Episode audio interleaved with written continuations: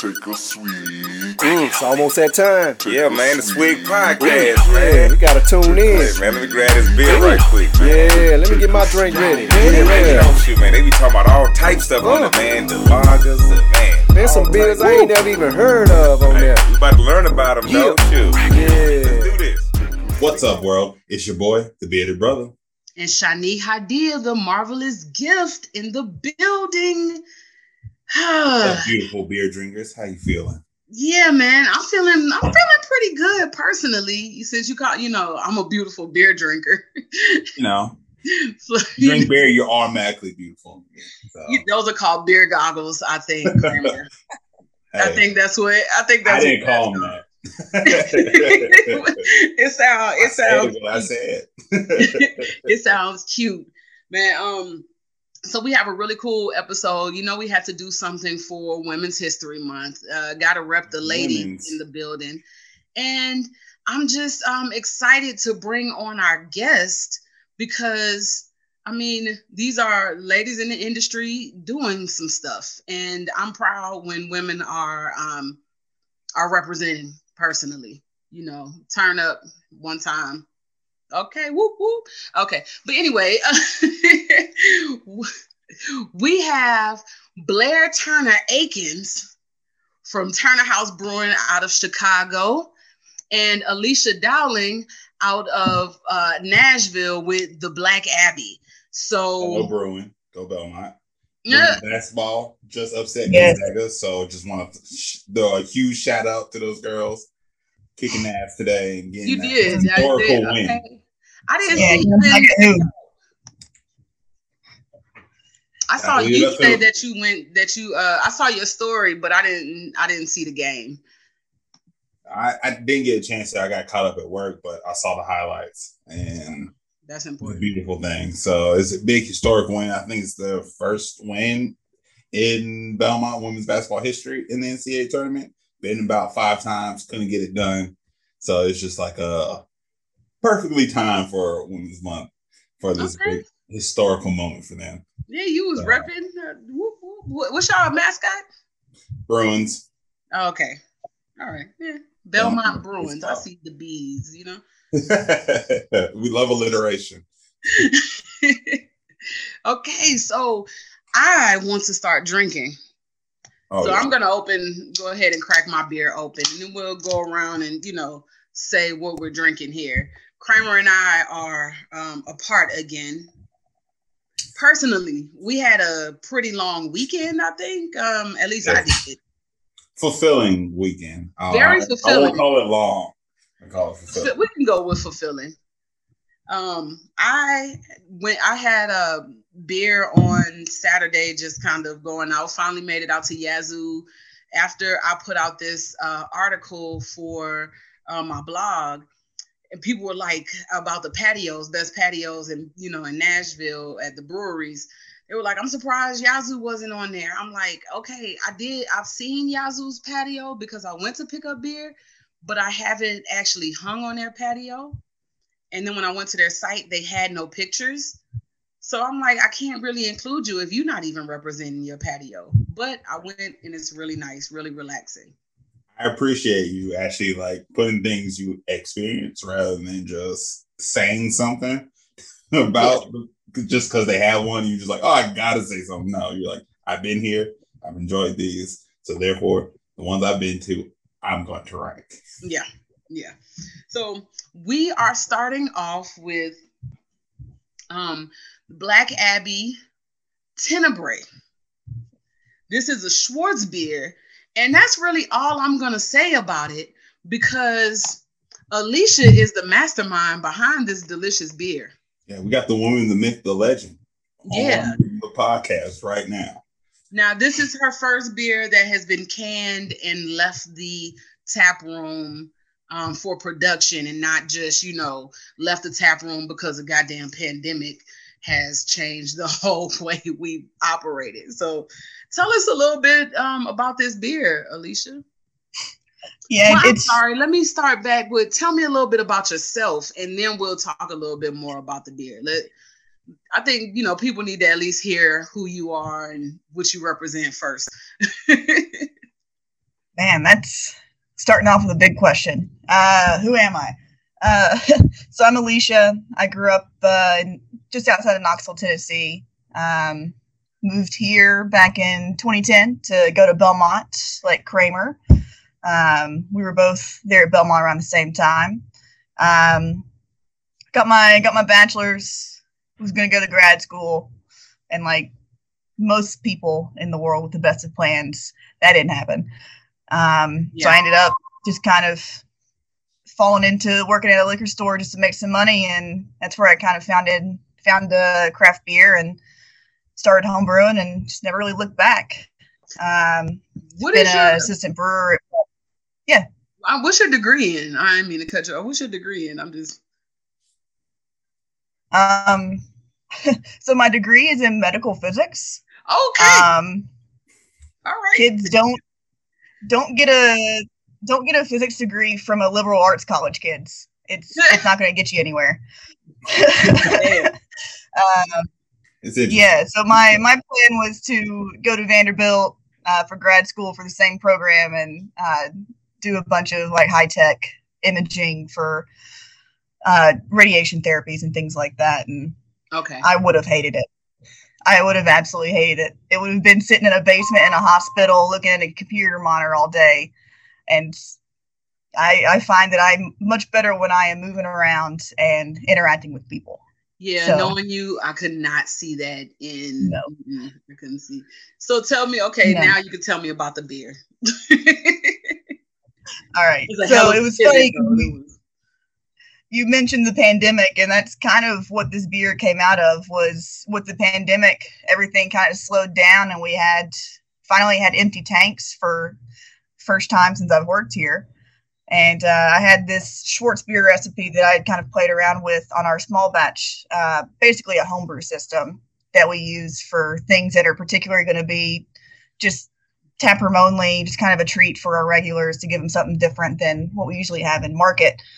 And um, so I'd been playing around with the Schwarzbier recipe, and everybody on staff really loved it. And we had an empty tank and some time to uh, throw a lager in there and let it actually lager like it should for six to eight weeks. And um, yeah, and then here we are. Now it's it's out in the world, and you know, it's it's good. I'm I'm I'm mostly happy with it.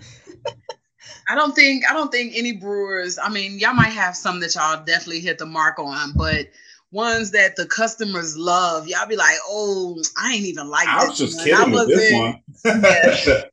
It that was wasn't my, what I that was my next question. Was like, are brewers always happy with their beers, or is it always like a constant retweaking of something? You're like, oh, I should have used CM60 instead of CM65, When- um, Right. And something like that, or you just like He this was very like, technical on that one. You? No, I would- I would say- use it again in every conversation. That's that's what that was. I've learned about that grain. So I'm like, CM65, I know that one. Um, I mean, there might be some brewers out there that are able to like put beer out there and just be proud of it and not be like, "This is it. I'm I'm done. It's perfect." But I'm I feel most are not that way. Most of us are like constantly. Every time the beer comes out, there is something that I'm not 100% happy with that I would want to tweak and play with, and you know, keep moving towards that. You know, mythical, perfect Right. Yeah. beer that it, it's out there somewhere, but I don't think I'll ever see it. I'll always definitely find a myth. something that I want to see different in it. It's definitely a myth. Blair, what are you drinking? Tell us a little bit about yourself and tell us what you're drinking. Yeah, um, I'm Blair. I am from, I grew up in the south suburbs of Chicago and, and lived around Chicago for most of my life. Um, I really got and started to get into craft beer when I was in grad school and living in Atlanta. Um, okay. Nate and I kind of just started exploring like the craft be- beer scene there and really like kind of tasting and stuff. And then coin- coincide that um, I had a cousin who lived in Nashville that had um, started getting into home brewing. So between him teaching me about the homebrew side and me like kind of exploring on my own, that's how I really kind of got into um, craft beer. And so with that, that same cousin of mine that's from Nashville, um, he grew up in Nashville basically his entire life and then recently moved to Chicago in the last five years. And so we had jokingly talked about starting a brewery one day, um, like 10 years ago now.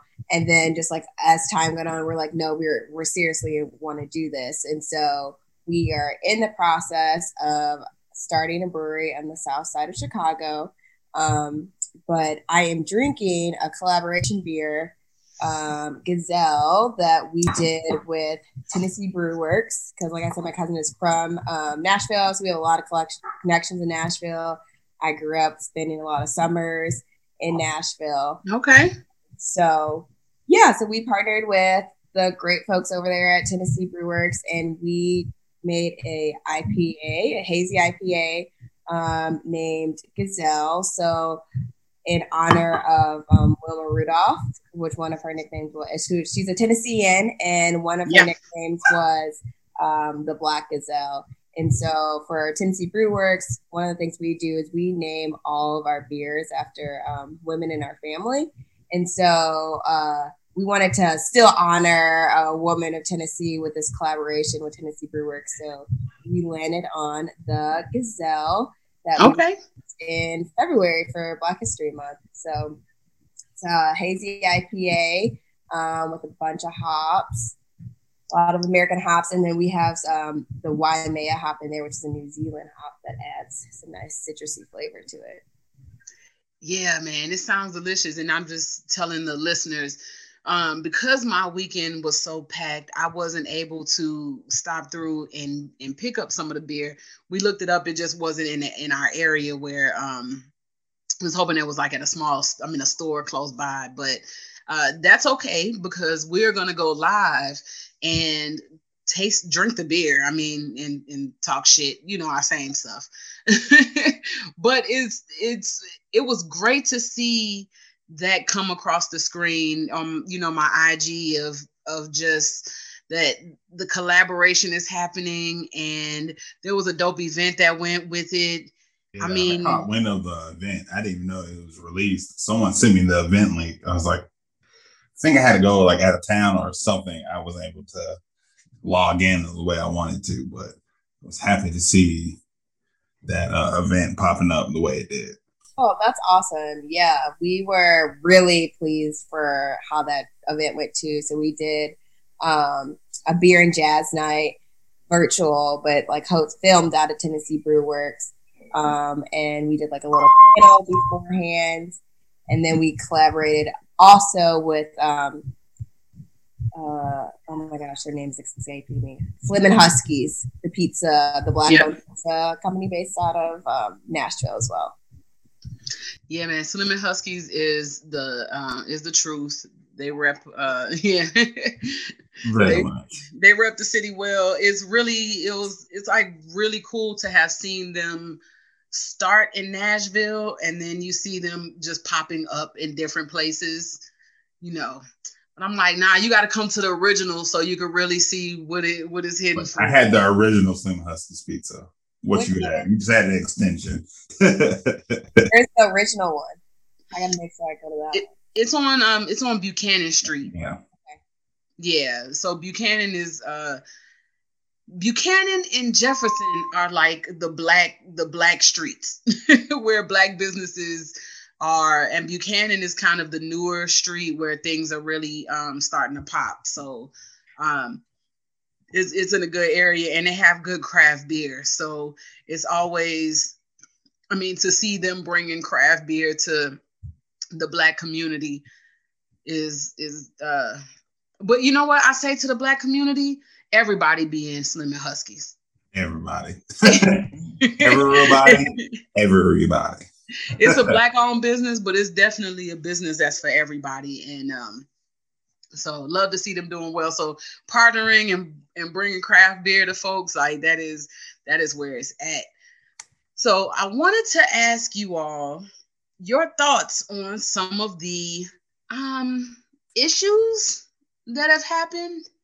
Right. Uh, you know, I'm so we have Boulevard who had um they were called out because they were celebrating hiring a woman, uh, a woman brewer, their first woman brewer. They were celebrating that. Well, in the midst of that, they got called out on just their previous practices of just being really um, sexist and like it's just it's like you do, you're doing this good stuff, but you've been trashed though Yeah. and we um and so i want to I, oh and then there's uh um BrewDogs who they allegedly or apparently i'll say they hired or fired like four women and well two women and two non-binary or definitely one Yeah. non-binary three and one i believe it was Something like uh, that, yeah. yeah, all on the same day. And it just really wasn't a good look. Right. And I want I would like to to get your um your take on it. Before just before we get to it, but like uh get to that uh point, I just gotta talk about this Tenebrae. This Oh yeah, yeah, yeah. Go ahead, hit that Tenebrae. Alisha, you did the damn thing on this. like this I is would delicious. absolutely agree. The malt profile is on point. Um, I love the roastiness in it, and it's like perfect for this like awkward transition of like weather. It's like it's warm, but it's not warm, and that's like the vibe I get from Schwarzkopf. Right. I was like, I can have this on a like at a bonfire, but also I could drink this on a nice sunny day on the patio as well, and get the exact same effect I need from it. Yes. No, like what you said, the bonfire is absolutely perfect. It's kind of that weird weather where during the day it's beautiful, it's warm, it's you know, it's nice, but then the second the sun starts to go down a little bit, it's like it's still nice, but nice campfire, something to keep me warm because we're not quite there yet where it's you know 80 degrees at night. Um, but yeah, That would it's, be all it's weekend. pretty light on the body, but lots of malt to kind of give you a nice warm hug. Yeah, the caramel Okay. notes definitely give me that um the winter a wintry vibe. but Mhm. then um is light where I can drink it in warmer weather. So Yeah. it's it is that great transition because this this weekend I was in, you know, I was out and I have on a sweatshirt. And in the beginning, I'm like, oh, I am hot, slightly sweating. That's and and then as the sun started to go down, I was thankful for my sweatshirt. Yeah. And that's what this beer feels like to me. It's like I'm gonna drink it, and then you know, as it starts, the sun starts to go down. It's like, oh no, I'm still enjoying this. It's still keeping me nice and toasty. Yes, definitely, definitely perfect for that. You know, Tennessee weather that can't make up its mind on whether it wants to be hot or cold. Somewhere in the middle. Not until at least May 15th. like it's, it's a nice little roller coaster. No warmer than Chicago, so I'm a little bit jealous. Oh yeah, what is the temperature in Chicago? What is that? What is the? Today it was super nice. It was like 65 and sunny, but Okay. you know, tomorrow I think we'll be back in the 50s. So we're in that, you know. So you feel our pain. Yeah, we we only we hovering in the 60s. Like, yeah, 65. I guess it might get up in the 70s, like when the sun is out, but it go back into that, you know, mid to low. or it rains. You say what? Or it rains like literally the next day. It's like a perfect day. Next day is just storming all day. It's like, oh, okay. Yeah, that's gonna be tomorrow. Right. it actually rains for like the rest of the week or something. so Blair, what, what are your thoughts on um on this the situations? What I'll call it. they're really unfortunate and sad to hear about.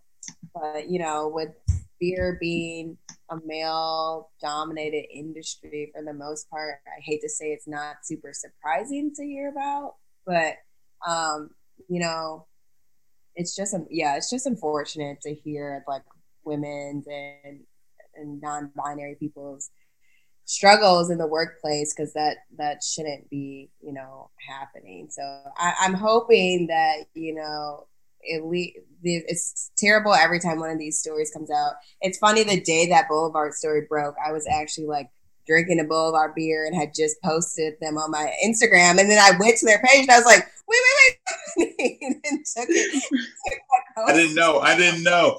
So wait, I had I a didn't know. I had a similar situation because um, we went on a, a road trip in October, and Kansas City was one of our cities on the list. We went to Boulevard and had some delicious beer, and so I had um, I might still have some Boulevard beer in there, but I had a beer and two beers. And I drank them like over the weekend, and I was telling my wife, I was like, I can't really post these because because Bu- I can't be repping Boulevard right now. Like, you know, not till they get their shit together. Yeah. Another thing with them is um, they did this this initial post that was like, we looked into it already. You know, there was no issue. Mind your business. Nah, she's just a disgruntled worker. And then all of these other women was like, wait, but wait. and Boulevard was like, okay, so there's it's a bigger issue than we thought. And give us a minute. We about to try to figure this out now, which should have been their first response. Right. Like I think that's what's like really even more disappointing to see when someone is complaining about something and they just blew it off completely like her complaints weren't valid and then had to come back and say, wait, we actually should apologize the first time when we didn't. And It would have just been a whole a much better look. yeah. Right. Yeah, no, I, I thought it was uh, suspicious that you know the one that first came out with her story. You know, she posted it on Reddit, and then Boulevard had a response within 24 hours. And I'm like, yeah, that's strange. Why are you? Why are you, as a multi-million dollar like multinational corporation watching Reddit feeds? Like Mhm. you had to have known something was going to happen to be watching the Reddit fe- uh, feed and then to immediately, without even looking into it, say, nope, nope, we, we've already done this. It's fine. Don't, just just keep going. Like there's nothing here. I- yeah. And then they had, no. Go ahead.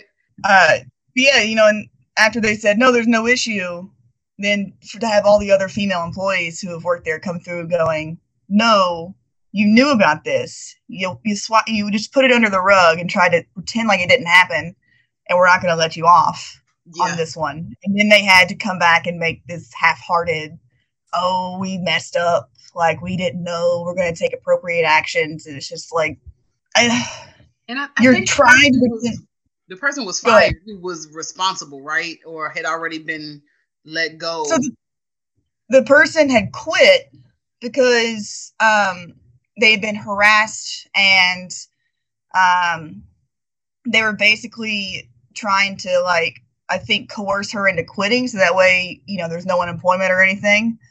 I think they were basically trying to make her quit on her own account is the way that I remembered it. yeah, no, yes, that is what happened. I was um I was really talking about the person who was who was sexist, who was the main, you know, they always there's an opportunity to have a scapegoat. And the person who the main person who swept it under the rug, they were like, you know, they're no longer with the company is like, ah, good job. Like, you know, you found somebody. Congratulations. Right. But I feel like what happened with that is they got a text message, you know, the that the Reddit, hey man, check Reddit, your name was brought up. They might pay somebody to watch it, honestly. They're big enough. Um, and you know, they had um they had a text conversation between this is purely my assumption. They had a text message conversation between each other. Dude, what the F happened with uh old girl? Man, X, Y, and Z happened we already take took care of it. We're good. All right, bet. And then they write, wrote up this reply. There was no real conversation about what happened, and that was uh, that was a big misstep, and uh, hopefully a learning lesson for a number of them, a number of breweries. Like take the just take a moment because had had Boulevard said something to the effect of like we are looking into this. Thank you for bringing it to our attention. We're looking into this and then came like two to three days later with an actual you know, action plan whole different resp- response Basically, their second apology statement. If they just did that the first time, it would have been more beneficial for them. I think. Yeah. I still will look at them sideways. I'm like, I guess it's just for me. Like, sorry, like what is your action behind your sorry? I got to see that for for a while versus just you saying sorry and then be like, okay, I can work with your apology alone. hmm But that's just how I operate as a person. Like you can say sorry, but like I won't really believe until you show you're sorry physically versus just you telling me. Yeah. So, Yeah, they have to they have to make things right and make sure they change the culture. And um there were um I don't know, as long as they change the culture and if the employees come out and I believe that was Boulevard, didn't they have a group of um people like put a a message out speaking, you know, from the employee standpoint that so. they all run together. I just um i didn't i just remember that that might have happened with them. And that will like when if your employees come together and can vouch for your company that's going to go a longer way than your hr sending out or you know sending out some kind of marketing marketing ploy and then and so BrewDogs was it's a similar situation but I can't say that they made the the initial.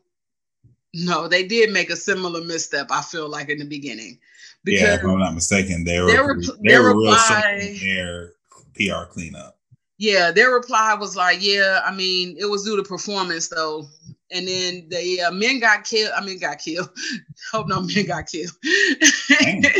men got men got fired at the other at other locations, just not at this one. That's that's what they said for it. And No, I mean they they came out and said, "Oh, it was just coincidence that the 4 Mhm. people that were fired were all part of you know the LGBTQ, um, you know, family, or yeah, it just happened to be a coincidence that those four were the ones that had performance issues. So this you know front of house employee that was still working with the company reached out to the former GM and I believe the head chef, who were both female, who both got fired in all of this, uh, you know, change of culture, as they're calling it. Um, this male employee called them to see if there was any truth to there being performance issues, if they ever had to write up, um, you know, any of these employees that got fired. And not only were they like, no, that's not the case, but um, last year they seem to have had a you know a, comp- a friendly competition with all of the servers and bartenders to see who could get the most like five star reviews on Yelp and Google, and uh, they sent the two winners on like a, a corporate uh, retreat to like a hotel for like a whole you know weekend getaway or something. Yeah, and the two winners were two of the women who were fired for perform- performance issues. Just you know six months later they're fired. And for most of that the brew pub itself was closed because of covid. Yeah. furloughed. so how And can I'm you have performance issues while you're furloughed I, I'm not sure. And they sent they they did like a quote unquote independent review and didn't and said they didn't find anything. So for the guy to come out and I'm glad he spoke up because that's what you Right. need. You need allies and Story gets so deeper now. Like I didn't even know. yeah, I didn't I didn't catch that part. Even looking it up for this, I didn't catch that. I was like, that's that's crazy, and it's just more. It's more damning than anything. Like you really can't say it was performance when there's insurmount insurmountable evidence proving otherwise. Like, so what's your next lie or excuse now? Listen, I just um finished my Schwarzbier, my Tenebrae. I really, really enjoy that beer. Um, Yes. it, it's giving me what I need here. So I'm going to brew number two. Is anybody switching over? No, nobody. No, it's just me that was done. I, I still got a little bit left. I got one in the fridge, but that's my big body style. I'm a, I'm gonna wait. Blair, are you drinking another um another beer? No, this is still my first one. Oh, okay, I thought you were. I thought you were Okay. like, nah, wait, we got some more.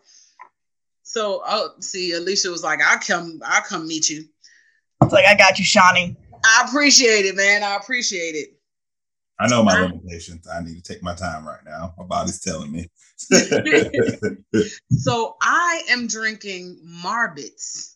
oh, you remember it from the si- sipping Sunday. You remember it. I was like, Yeah. I was like, So- there's a good chance, y'all, she might leave this at the brewery I brought it to because we weren't at the brewery. This is from another brewery. So my, my heart floated a little bit. Thank you, Sean. I was tugging it. I had it tucked in the sweatshirt because again, I got hot in my sweatshirt, guys. I needed to take I had to take it off. But by the time that we were like ready to go, I was ready to put that sweatshirt back on and I did. So oh, but that warms my heart. You kept on to kept your hands on it. So I oh, appreciate Oh yeah, yeah, I wasn't gonna let this go. So this is a New England style IPA brewed with lactose, galaxy, Tahiki, Centennial, and cereal marshmallows. Yeah. What Kramer was this one of their um St. Patrick's Day releases? Yeah, it was. I think they had just some left over. I had it, but I just kind of want your opinion before I talk about it. Yeah, so it's fragrant. You hear me? Like when I tell you, when I cracked the can, it hit me in the nose just off rip. It's fruit. I can smell the fruitiness. Um, I smell like all marshmallows. I me. smell a whole lot of marshmallows, but I'm getting like pineapple or uh, maybe like a papaya, like a little tropicalness with it. That's like a probably- tinge. Of, that was a tinge of it for me, but I smell like all marshmallow. Yeah, this one is definitely um And then they just spritz the marshmallow with like pineapple mist. okay. It is something like a melted marshmallow in your mouth, but like beer as well. You know, um, Southern grits just. I'm, let me take another sip. I, I'm not sure how I feel about it yet. Like it's not necessarily bad, but I don't know how many of these I can have. It's Yeah, it's it. really just a lot on uh very aromatic. So I don't even get it like the finish, the taste. It's not necessarily sitting on my tongue. It is lingering in my nostrils. That's where I'm getting the the flavor. Oh yeah, it was just like it was too. For me, it was marshmallowy. Like I was like, oh, this is too much. And you trying to be having an IPA. It wasn't hit for me, but like I can see why people would enjoy it. It's just the thing that wasn't for me. Yeah, I'm definitely um I'm gonna enjoy this. I can see it. I mean, but it's like you I just can't think it's like magically delicious. That is what comes that's what Right. comes to mind. I don't. I don't want to run down a leprechaun or anything. Yeah, but I Have still marshmallows, but Hmm. Alisha, did you grab something else? I did. I grabbed something else, but Shawnee, I went a little bit different direction than you did. Okay. Um, I went a more traditional uh, European. So I went with uh, Ayinger's Bavarian Pils. okay. Something crisp and clean. It's only about 5.3%, is what it says. Slightly hoppy. Uh, something to clean the palate after uh, something a little bit maltier, like that Schwarzbier. okay. That's it. I can see that. Okay. That ma- that makes a lot of sense, and I'm just like you guys being in this beer game, and we just talking about how it's male dominated. How do you guys keep your inspiration up? Is there are there certain women you look up to, or you're just like, I'm down for breaking barriers. So if there's a bar- barrier, I'm kicking it down, and this is a space I can do a lot of that. Uh, yeah, I mean, I think that I know this is a little bit. I think that I have, you know, I'm always look. I'm always looking to learn, and you know how I met Johnny was like through uh, the Road to 100 initiative, and so I just feel like all of those women that have been our mentors through that are, are just like people that I look up to because they have been awesome and like pouring knowledge into us and just connecting us with, you know, um, other people within the industry. So I think all of those and special shout out to Eugenia for setting that up for us. Right. Yeah, that that um the Road to 100 definitely brought like a lot of mentors and uh, people that I wouldn't have thought about before myself. So I, I get that. And I, I was really happy when I first found out about the Road to 100 because I personally had already uh, gone through the Cicerone. I done the beer server, and then uh, I got my certified Cicerone certification uh, about a year and a half ago now. And when I was doing it, it was, you know, me. For me, it was a way of trying to continue to um, make myself more noticeable. I guess I was still trying to prove I deserved to take up space in the local beer community. Um, I think I was working as a bartender at the time, wanting to be a brewer, and just struggling to find my opportunity. Um, and so studying for Cicerone was a way for me to try and kind of take back some control and be like, look at me, I I've got this certification, I deserve to be here. Like, look at me. Um, and when I was doing it, I didn't really see much of any other females out there, um, you know, making making a mark in our local Mhm. community, I guess. Um, and so even after I'd already gone through and done that, to see, you know, uh, Eugenia leading up the road to 100, getting more women involved and uh, interested in beer and trying to, you know, make their own way in this male-dominated community was it was awesome. I was so happy and so proud. Um, it's it's just the more the more women that continue to learn about beer, just the better the industry for- will be. room's going to be Right. for women in this industry, not only as consumers but as you know, people making the beer. I will say it, you know, you mentioned getting accolades to kind of, you know, say this is um this is like I'm I deserve to be here.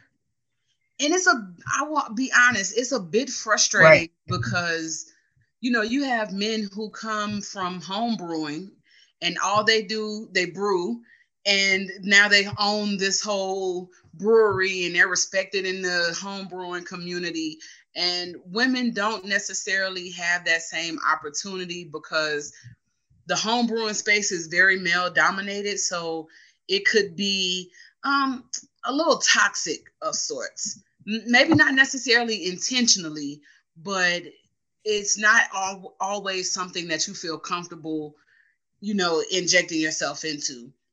And so we have to get things we have to get things uh, like the cicerone certification to say or we feel like we have to we have to get those things to to be considered legit.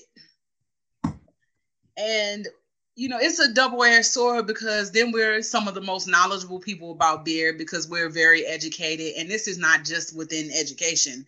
Women have the most degrees and black women have even more degrees on a collegiate level. And it's because we have to show and prove. It's like okay you want somebody that know what they're talking about? Well i got a master's. What's up and then you still don't give us a goddamn chance No. I remember so I was originally bartending and when I was studying for the Cicerone stuff, I was bartending. And the number of times that I would be behind the bar by myself, you know, just busy but like not unapproachable. And there'd be somebody at the bar, this guy at the bar drinking a beer, real quiet, no questions, didn't want to talk or anything. And then, you know, I'd have a coworker who looks more beer knowledgeable you know, aka a, a white man with a beard would Yep, come behind yep. the bar. And all of a sudden this person the this guy at the bar would be super talkative, like, hey, can you tell me more about this beer? Like what hops are in it? What like what yeast did they use? And my buddy Kyle, uh, who's he's over at Craft Bird now, he would he would just turn and go, I don't fucking know. Alisha, what what's in this beer? And oh then my have you- god! I used and to then work the guy, Subway, so Kyle's my guy. Oh. like I was standing right here the whole time. You could have asked, but you waited till Kyle got here. Um, so just like little things like that that are incredibly frustrating. Of just you know from the get go assuming that you know I'm just a pretty face there to pour your beer and not know what what on earth is in that glass. And yeah, it's incredibly frustrating. no. Like I know you don't have to explain to me. I you definitely get mansplained and Mm. sometimes um while you're not looking for it, they drop a couple gems and so you're like, okay, I'll take it. But some people are saying some of the most basic shit, and I'm like, bruh, I I do this. I know this. I took the test. No more than you. Blair, did you say your inspiration? Yeah, I was just I, I kind of kicked us off. How Oh, oh yeah, I'm I'm tripping. The I Yeah. did the beer is kicking in because she was saying like the road to 100 people. Yep. So I was like, how do we get more women involved? That's actually so glad you asked that because that was one of my questions I had on my note, notes. It's like how you can get women involved. What can Pink Boots do in terms of HR and getting something initiative started from that? Shit, Pink Boots, Craft Beer Girls, uh, Barley's Angels. They got a couple of women's groups out here, Craft Women Connect, that are specifically geared towards women. And I know that there are Well, you some know. things. So I'm curious, you know, what do- what do y'all feel like the industry needs from a women's perspective to make it more enticing? Hold on, let me get my notebook. Sorry. No. We're recording. You're good. plenty of women that you know like ourselves here that like craft beer and want to be involved and might just be like a little intimidated i know i was myself you know too in the beginning so i think part of it is just you know us that are in the industry continuing to pull other women up and continuing to you know give other women opportunities but beyond that it has i think it's like a shift in the industry overall like hmm and the men in the industry, you know, making space for women to be there and just like acknowledging, you know, our presence, our knowledge. And, you know, we're just as capable, if not more, of doing all these same things. So I think it's also the industry not counting us out. So I guess like my follow up question I just thought of in mentioning that uh, what you were talking about is just like so does the responsibility fall more on men making that space or women to continue just to stay steadfast and getting what they need? So like which one how does that fall? It's like how's that percentage fall? 50 50 60 40 70 30. 70 30 80 20 90 10 95 5 98 2 you know what's the what's the perfect ratio for that for that to be actually successful and you see measurable uh, results I mean, if we don't even get the chance, then we can even show, you know, what we know. So, I, I mean, I think it's a combination of both, but I, I definitely think it's, you know, the people that are already dominating and in the industry, um, you know, making that space for women to be there. I Yeah, know. I mean, I mean, I'd, I'd say the hardest part for me was just getting in the, the damn industry in the first place.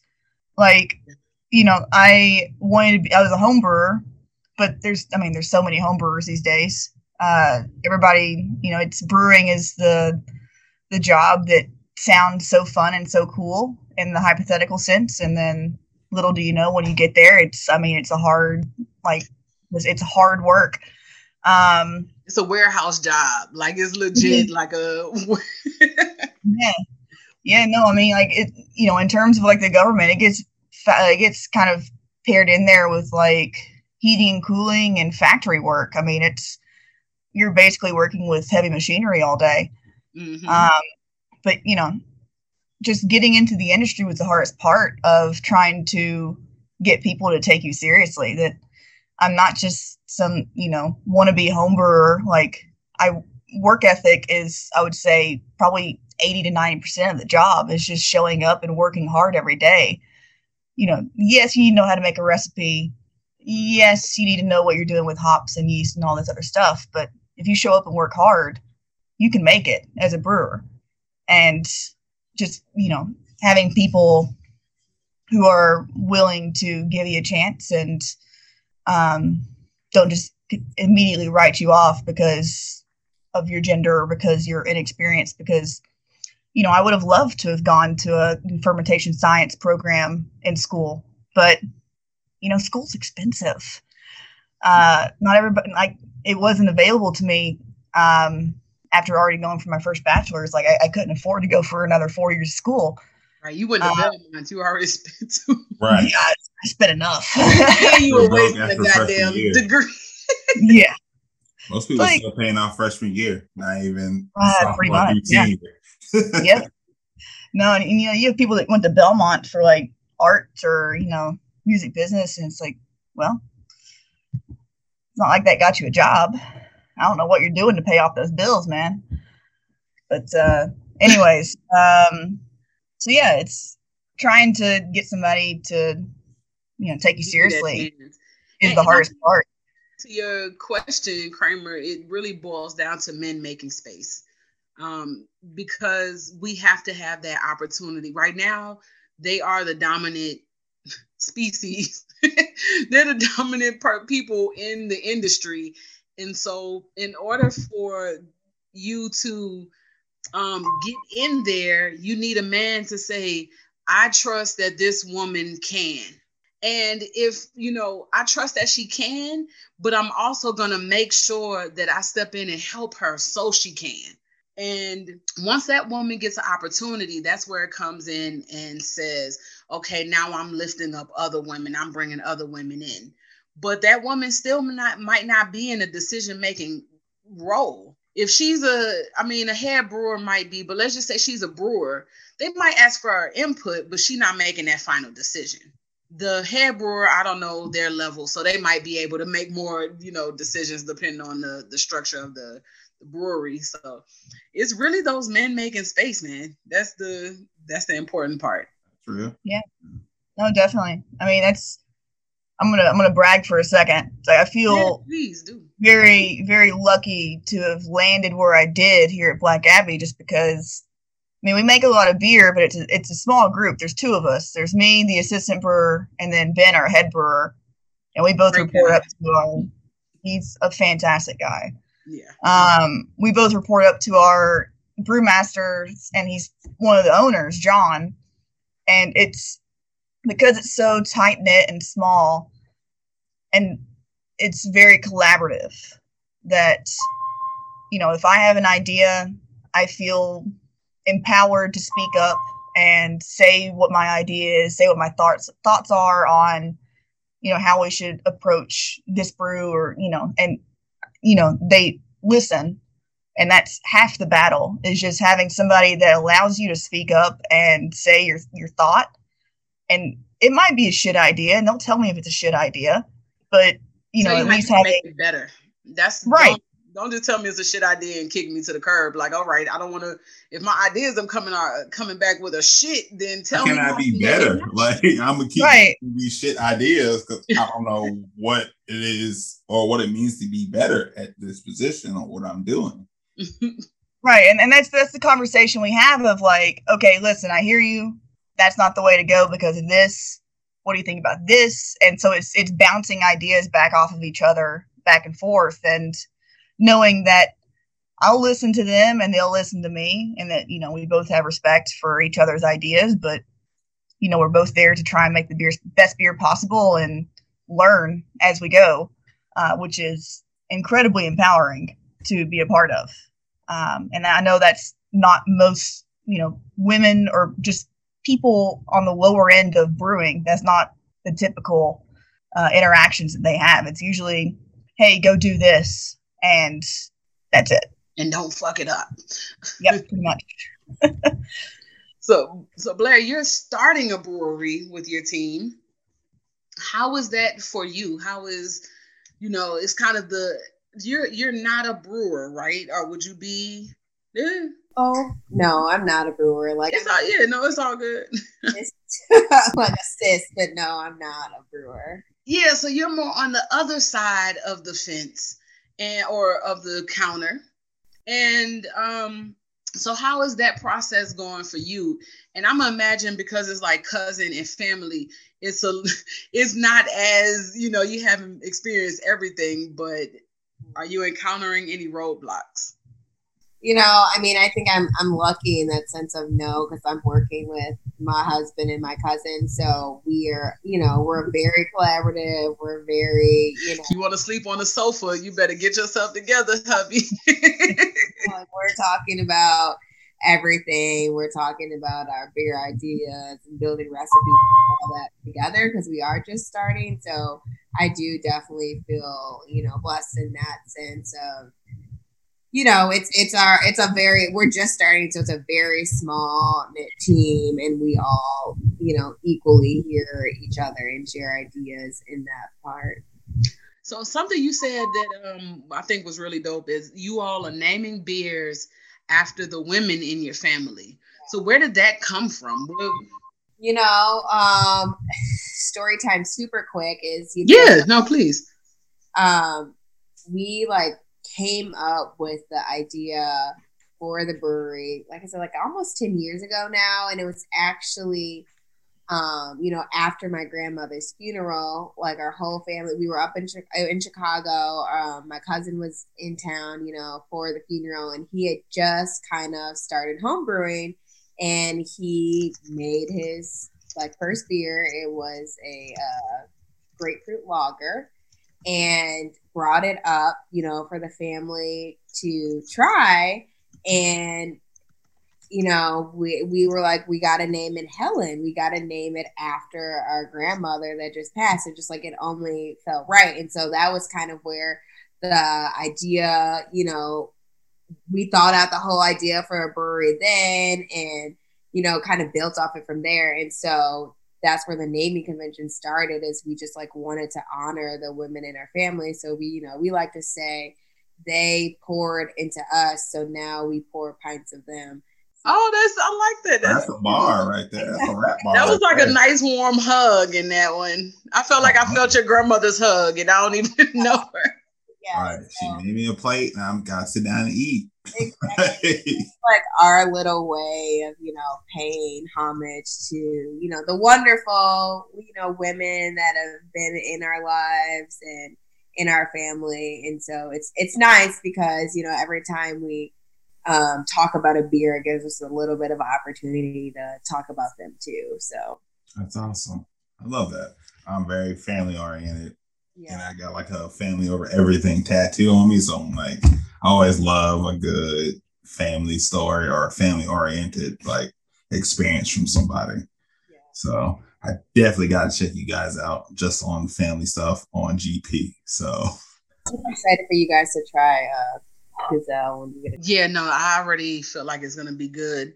How is the um opening or the planning, the building? How is it going? Are you all gonna have a brick and mortar when you open, or yeah, that is the plan. Um, you know, COVID, just like everybody else's plan, Mhm.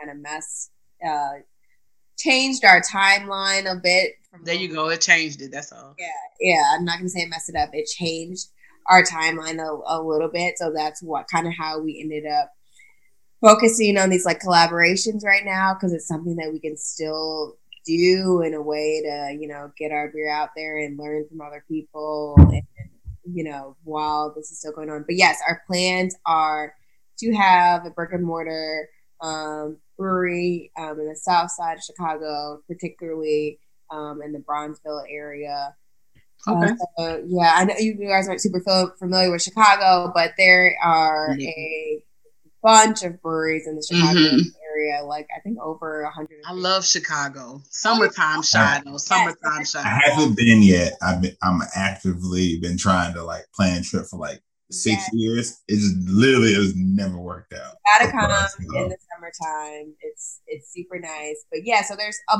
bunch of breweries in Chicago and in the Chicagoland area, but like none of them are in.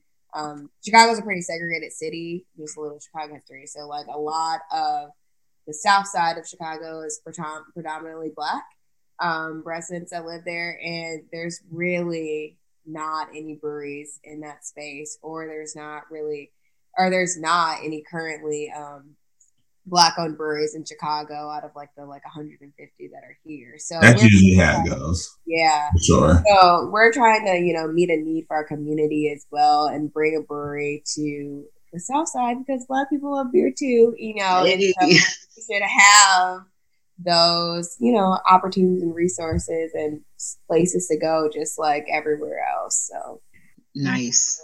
now. Nice. Well, I, I just want to take us out on like one question, um, um, unless Kramer has something. So this will be on my one question at least.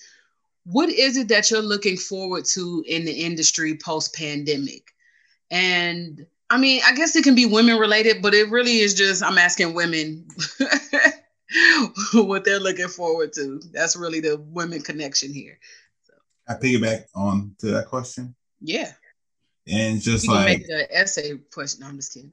probably a little bit. Um, kind of expect that, but like just just beyond that, it's just like how can someone like me, like a man in this industry that enjoys this beer, that's pretty much it's catered to me. Like, how can I keep that avenue open for women? Like, what can I do as an individual to hopefully influence other men down the line to help out in the craft beer industry for women, for you guys to be successful? Because honestly, most of the information I ever gotten from women and understanding the industry has been from women. So it's like, how can they get that information like I did from like what can I do to make sure the information gets out properly, I guess.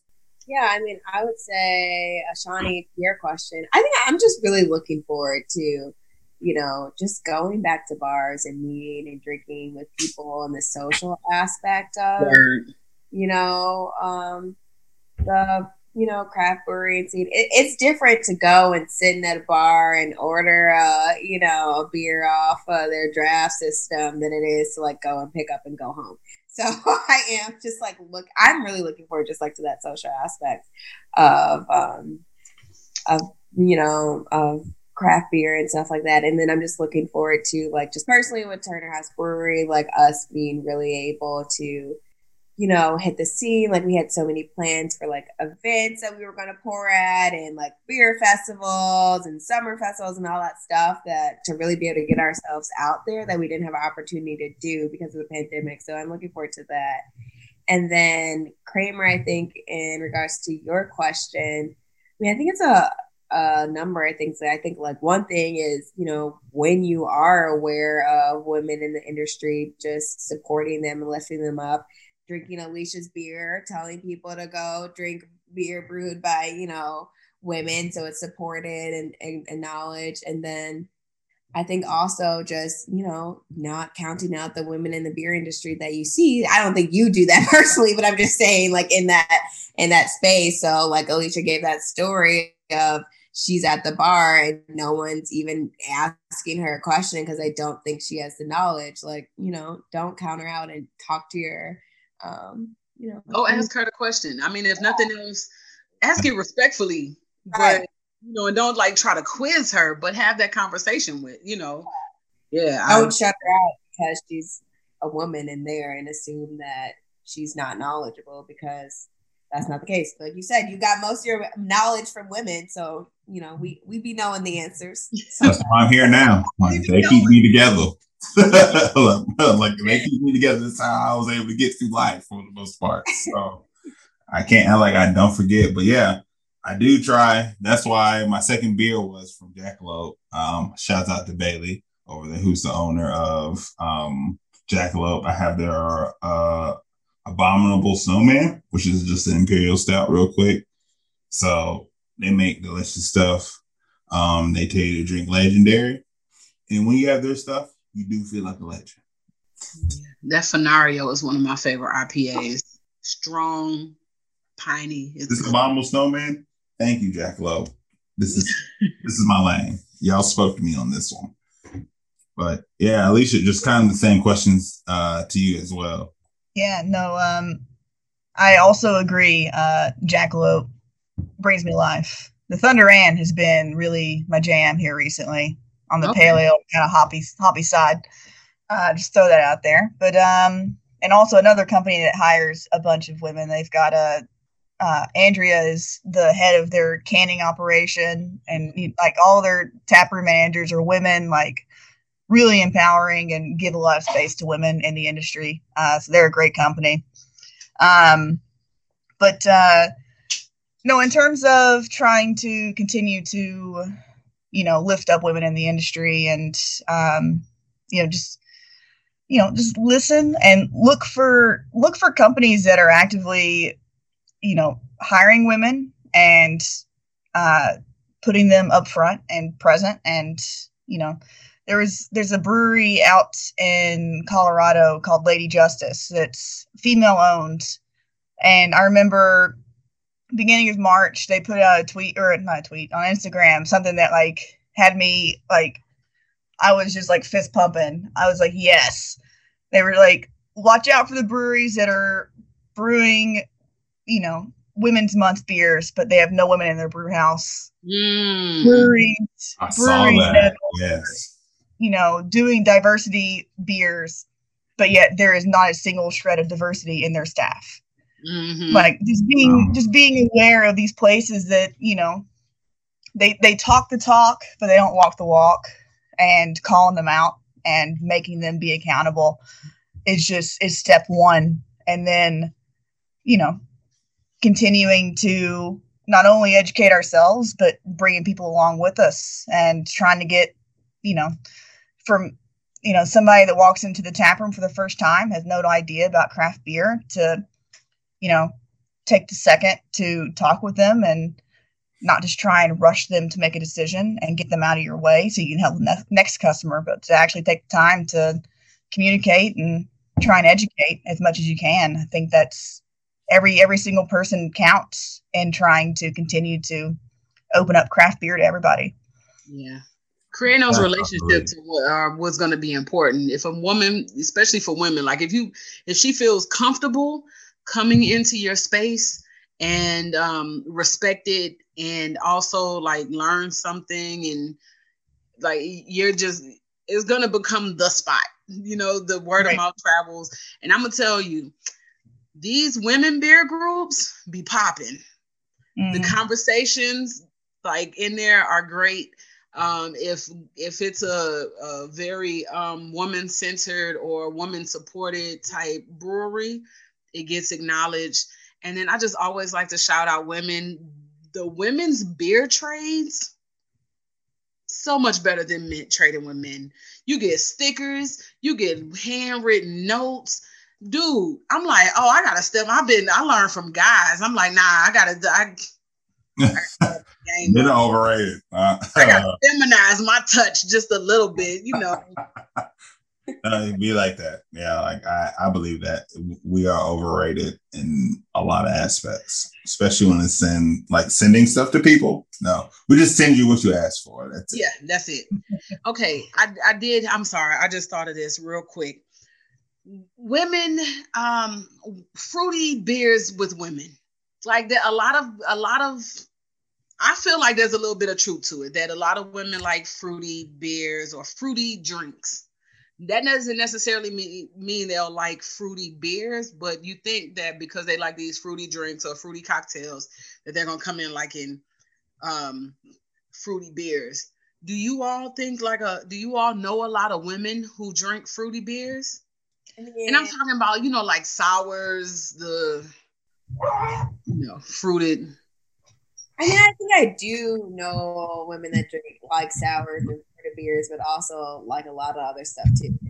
you know, like I, I think to assume that that's the, and I think places do do that. You know, they assume like, oh, Oh, we're making this fruited sour for women to have something to drink, but I know plenty of women that you know will also drink a stout or a triple or anything else. So Really anything. Yeah. You can, get fruit from, you can get fruity notes out of a lot of stuff. Exactly. Yeah. Definitely. So I you know, mean, definitely the same.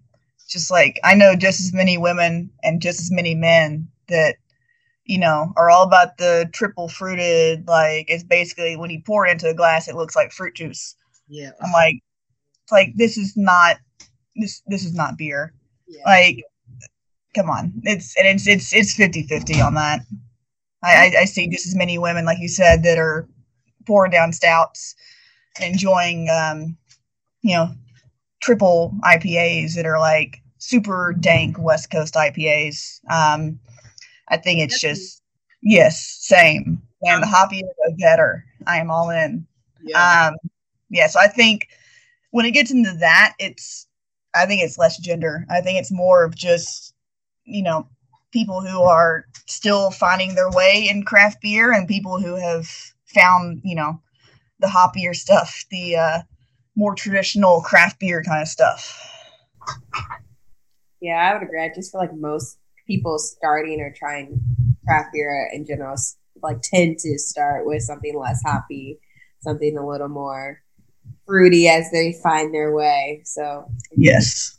And then we, we help them find their way to all the other stuff, all the other styles out there in the world.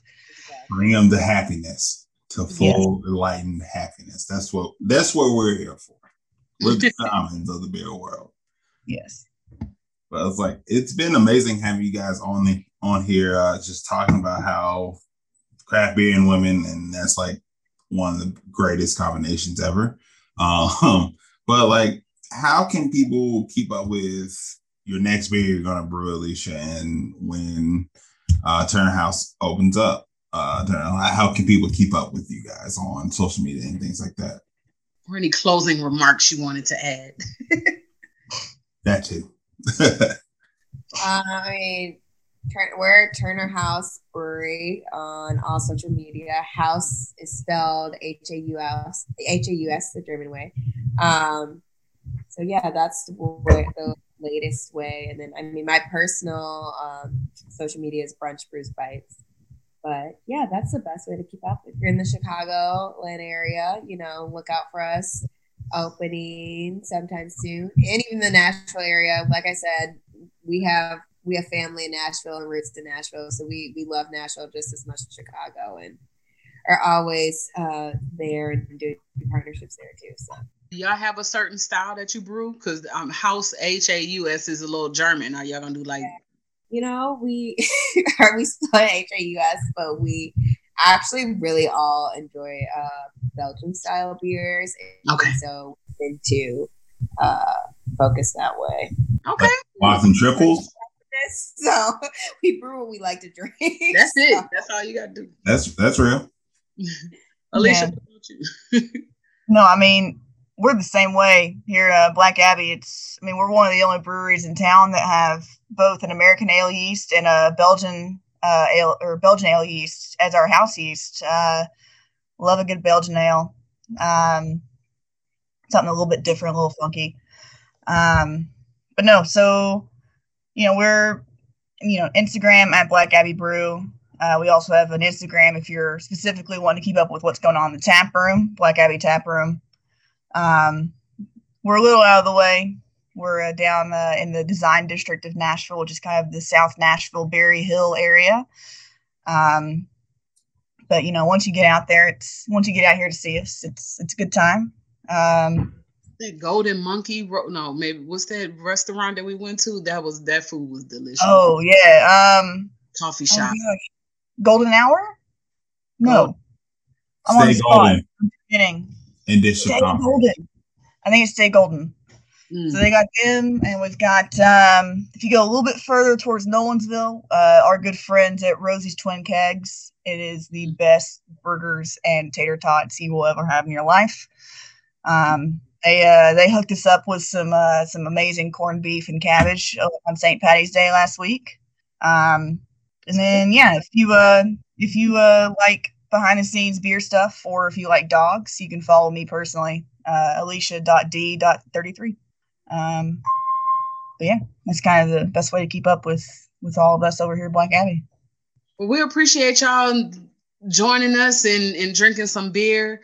Um, we will uh, like we will continue following you all and and definitely um, cheering you on and rooting for you because you know women rule, men drool. Is that like the little rascals or something? I don't know. Anyway, Something like that, but it's not wrong. but uh, y'all have a great night. Thanks for tuning in. Y'all make sure y'all check these ladies out. If you get your hands on a beer, let us know what you think. And y'all be easy. Peace. Put your glass to the swig podcast and keep toasting. Uh. Take a swig. Take a swig. Yeah.